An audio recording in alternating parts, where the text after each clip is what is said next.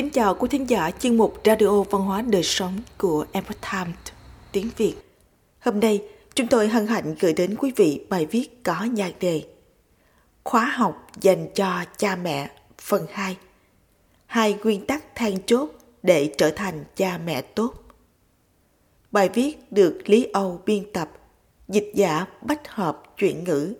Mời quý vị cùng lắng nghe. Làm thế nào để trở thành người cha, người mẹ tốt? 2 nguyên tắc then chốt để trở thành cha mẹ tốt là gì? Tiến sĩ Trần Ngạn Linh là chuyên gia nhiều năm kinh nghiệm trong giáo dục và tâm lý sẽ hướng dẫn cho bạn 2 nguyên tắc. 1 lớn và 1 nhỏ. Chính là đôi mắt phải mở lớn, đồng thời quan sát bắt đầu từ chỗ nhỏ nhất. Cô Trần có 3 bằng thạc sĩ và 1 bằng tiến sĩ, cũng có nhiều năm kinh nghiệm thực tiễn trong lâm sàng và giáo dục. Tập trước, chúng ta kể về một người mẹ có học vấn cao, phát hiện ra con trai mình có một số vấn đề nhưng không biết phải làm thế nào. Khi vấn đề của đứa trẻ càng lúc càng biểu hiện ra rõ ràng, che giấu không được nữa thì mới tìm đến cô Trần. Lý do đằng sau hành vi trốn tránh của một đứa trẻ. Người mẹ vừa đề cập đến phía trên có một nhận thức sai lầm. Cô ấy là một người mẹ bận rộn và hy vọng con mình có thể nhanh chóng theo kịp bước chân của mình, bởi vì cô ấy còn phải đi làm, còn rất nhiều công việc phải hoàn thành.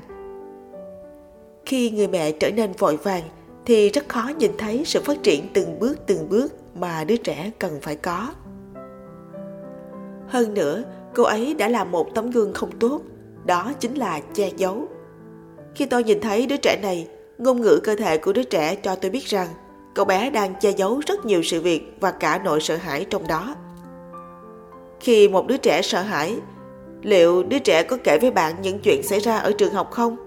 Bạn làm cách nào để giúp đỡ cháu? Biểu đạt trên gương mặt của cậu bé cho thấy rõ một nội tâm có một loại sợ hãi. Cậu bé đã là một học sinh tiểu học lớp 3, nhưng khi hỏi tên thì chỉ trốn tránh mà không trả lời. Tình huống của cậu bé đã tích lũy từ rất lâu, chính là mỗi khi tên của mình xuất hiện thì đa phần không phải là chuyện tốt. Cho nên cháu không muốn nói ra tên mình. Đứa trẻ này cũng không thích khi bạn gọi tên, bởi vì trong ấn tượng đã khắc sâu vào tâm trí cháu rằng nếu như giáo viên gọi tên mình thì hầu như đều không phải chuyện tốt lành. Làm người mẹ toàn thời gian thực ra là công việc lớn. Mẹ của đứa trẻ này cho rằng những người phụ nữ nội trợ toàn thời gian là những người không có học vấn. Vì vậy, đứa trẻ có thể từ trong lời nói và việc làm của người mẹ mà thường xuyên cảm nhận được một điều. Đó chính là thông điệp mẹ vì con mà hy sinh rất nhiều. Tôi nói với mẹ của đứa trẻ, thực ra tôi có rất nhiều cơ hội hỗ trợ một số công ty phỏng vấn tuyển dụng. Tôi đã gặp rất nhiều người. Thành thật mà nói, nếu tôi tuyển dụng một người, tôi sẽ hy vọng cô ấy là người mẹ toàn thời gian. Cho đến lúc đứa trẻ lớn lên, cô ấy mới đi tìm công việc.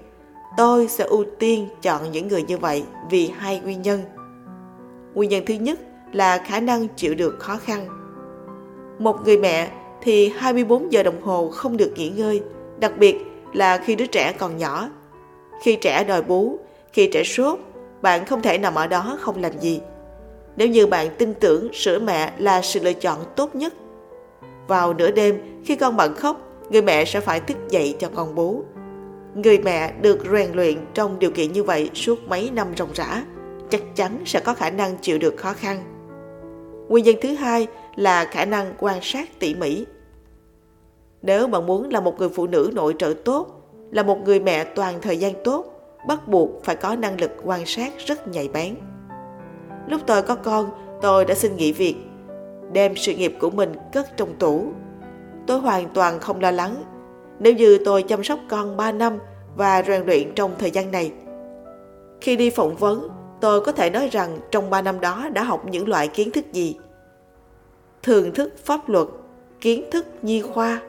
Đồng thời, nói với nhà tuyển dụng, tôi trở thành một người biết cách chăm sóc người khác tốt nhất, làm cách nào để tránh nguy hiểm, phòng tránh tai nạn, Làm cách nào để giải quyết những tranh chấp? Làm thế nào sắp xếp mối quan hệ giữa người với người? Những điều này đều là công việc mà người phụ nữ nội trợ phải làm, đặc biệt là người mẹ toàn thời gian. Tôi có 3 đứa con, đứa lớn nhất cũng đã tốt nghiệp đại học, đứa nhỏ nhất 13 tuổi, nhưng không vì vậy mà làm chậm trễ sự nghiệp của tôi. Trong thời gian đó, tôi đã thực hiện hơn 2.000 buổi hội thảo. Mẹ của đứa trẻ đó sau cùng đã cảm ơn tôi. Cô ấy nói đã tìm thấy nút thắt của mình, biết được bản thân nên chăm sóc bọn trẻ như thế nào. Đứa trẻ này sau đó đã nhận được giáo dục đặc biệt từ giáo viên, có thể có một tiến độ học tập không quá gấp gáp. Trọng tâm của đứa trẻ ổn định trở lại. Khi hiểu ra bản thân là bảo bối trong tâm của cha mẹ chứ không phải gánh nặng, thì cậu bắt đầu có sự tự tin. Việc học tập cũng từ từ theo kịp và thực sự có thể kết bạn rồi. Tôi cảm thấy đây là một cái kết tốt đẹp. Nguyên tắc giáo dục trẻ em một lớn và một nhỏ. Có 2 nguyên tắc để làm cha mẹ tốt, một lớn, một nhỏ. Lớn tức là đôi mắt phải mở rộng. Chúng ta nuôi dưỡng trẻ con, sau này đứa trẻ sẽ trở thành một phần tử của xã hội, chứ không phải là một đứa trẻ trong vòng tay của bạn. Đây chính là lớn. Tấm lòng phải lớn, phải nhìn xa, trông rộng. Nguyên tắc thứ 2 là nhỏ, tức là quan sát từ chỗ nhỏ nhất, vi tiểu nhất. Cho dù tòa nhà cao lớn đến đâu cũng phải bắt đầu từ nền móng. Chúng tôi có một bộ tiêu chuẩn khoa học. Bộ tiêu chuẩn này đủ để giúp cha mẹ quan sát con mình một cách tỉ mỉ. Bạn có muốn học không? Hầu hết các sản phụ sau khi sinh sẽ ở trong bệnh viện khoảng 4 ngày. Lúc đó, hộ lý sẽ giúp đỡ bạn. Nhưng tôi phát hiện ra có một số người mẹ, người cha đã lãng phí 4 ngày đó. Thật là đáng tiếc. Họ cho rằng đó là những việc mà bệnh viện có trách nhiệm phải phục vụ tốt. Nhân viên bệnh viện chăm sóc cho con của họ. Vì vậy, tận dụng thời gian đó để nghỉ ngơi, điều này không sai. Về mặt thể chất, bạn có thể nghỉ ngơi, nhưng bạn phải nắm bắt cơ hội đó để học tập. Bởi vì những hộ lý này từng chăm sóc rất nhiều trẻ em khác nhau. Người mẹ nên sử dụng thời gian này, vừa nằm nghỉ ngơi trên giường, vừa học hỏi từ hộ lý. Đây là thái độ cơ bản để trở thành người cha mẹ tốt. Đó là nắm bắt thời gian nhỏ để học những chuyện lớn, cũng là một lớn một nhỏ. Chỉ tiêu phát triển của trẻ sơ sinh. Các chuyên gia nhi đồng và bác sĩ nhi khoa của Âu Mỹ đã trải qua mấy mươi năm nghiên cứu, nhận ra rằng trẻ con trong 6 tháng đầu nên đạt được những chỉ tiêu phát triển này. Chỉ tiêu sinh lý của con khi đầy tháng. Bé trai cân nặng từ 3.09 đến 6.33 kg, chiều cao từ 48.7 đến 61.2 cm. Bé gái cân nặng từ 2.98 đến 6.05 kg, chiều cao từ 47.9 đến 59.9 cm. Chỉ tiêu phát triển tinh thần vận động của con khi đầy tháng. 1. Nằm sấp ngẩng đầu lên, có thể giữ được cằm rời khỏi giường 3 giây. 2. Có thể chú ý những vật chuyển động trước mắt. Lúc khóc nghe thấy âm thanh thì im lặng. Ngoài khóc ra, còn có thể phát ra những tiếng nói sơ khởi, ư, ê. 3. Hai tay có thể giữ được cán bút. 4. Có thể mở miệng để bắt chước nói chuyện. Hiện nay rất nhiều phụ huynh nghĩ rằng bé gái có gương mặt trái xoan trông dễ nhìn hơn, vì vậy thường cho trẻ nằm sấp, nhưng để đầu nghiêng qua bên trái hoặc bên phải. Cho dù là ngủ nằm sấp hay là nằm ngửa, điều đầu tiên cần suy nghĩ là tư thế này có an toàn hay không. Nếu lực ở cơ cổ của bé chưa đủ, đầu không thể ngẩng lên được. Nếu không may, khí quản bị chèn ép sẽ không thể thở được. Thực tế, đã xảy ra những việc đáng buồn như vậy dẫn đến trẻ sơ sinh bị chết ngạt. Đó là lý do vì sao trong các chỉ tiêu phát triển, chỉ tiêu đầu tiên là kiểm tra xem trẻ có thể nằm sấp và ngẩng đầu hay không. Chúng ta nhất định phải lưu ý.